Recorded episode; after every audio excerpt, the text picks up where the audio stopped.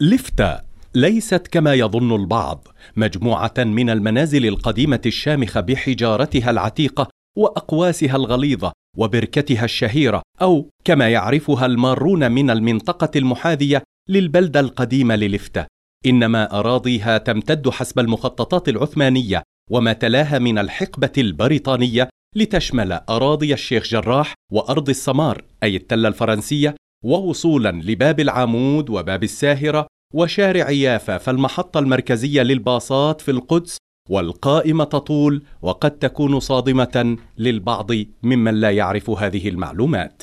قبل أكثر من أحد عشر عاما حذرت لجنة الدفاع عن بلدة لفتا المنبثقة عن جمعيات لفتا في كل من فلسطين والأردن وأمريكا من مخطط لبلدية الاحتلال يحمل رقم العطاء 60 36 الرامي لتحويل البلدة القديمة من لفتة إلى قرية سياحية ومنتجعات.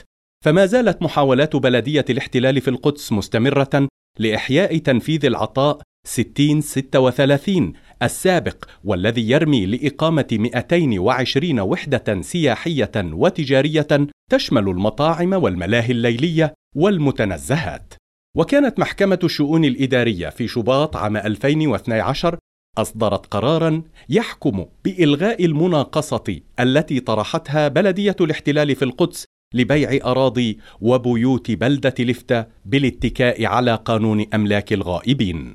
وقد انتزع هذا القرار استجابة للالتماس الذي تقدم به المحامي سامر شيد باسم جمعيات لفتة في الوطن والمهجر وعموم أهالي لفتة ولاجئي البلدة الذين هجروا منها ويبلغ عددهم الآن حوالي أربعين ألف نسمة. عمدت إسرائيل خلال السنوات السبعين الماضية إلى نزع كلمة قرية أو بلدة خصوصا عن القرى والبلدات المحيطة في القدس واستبدالها بكلمة حي.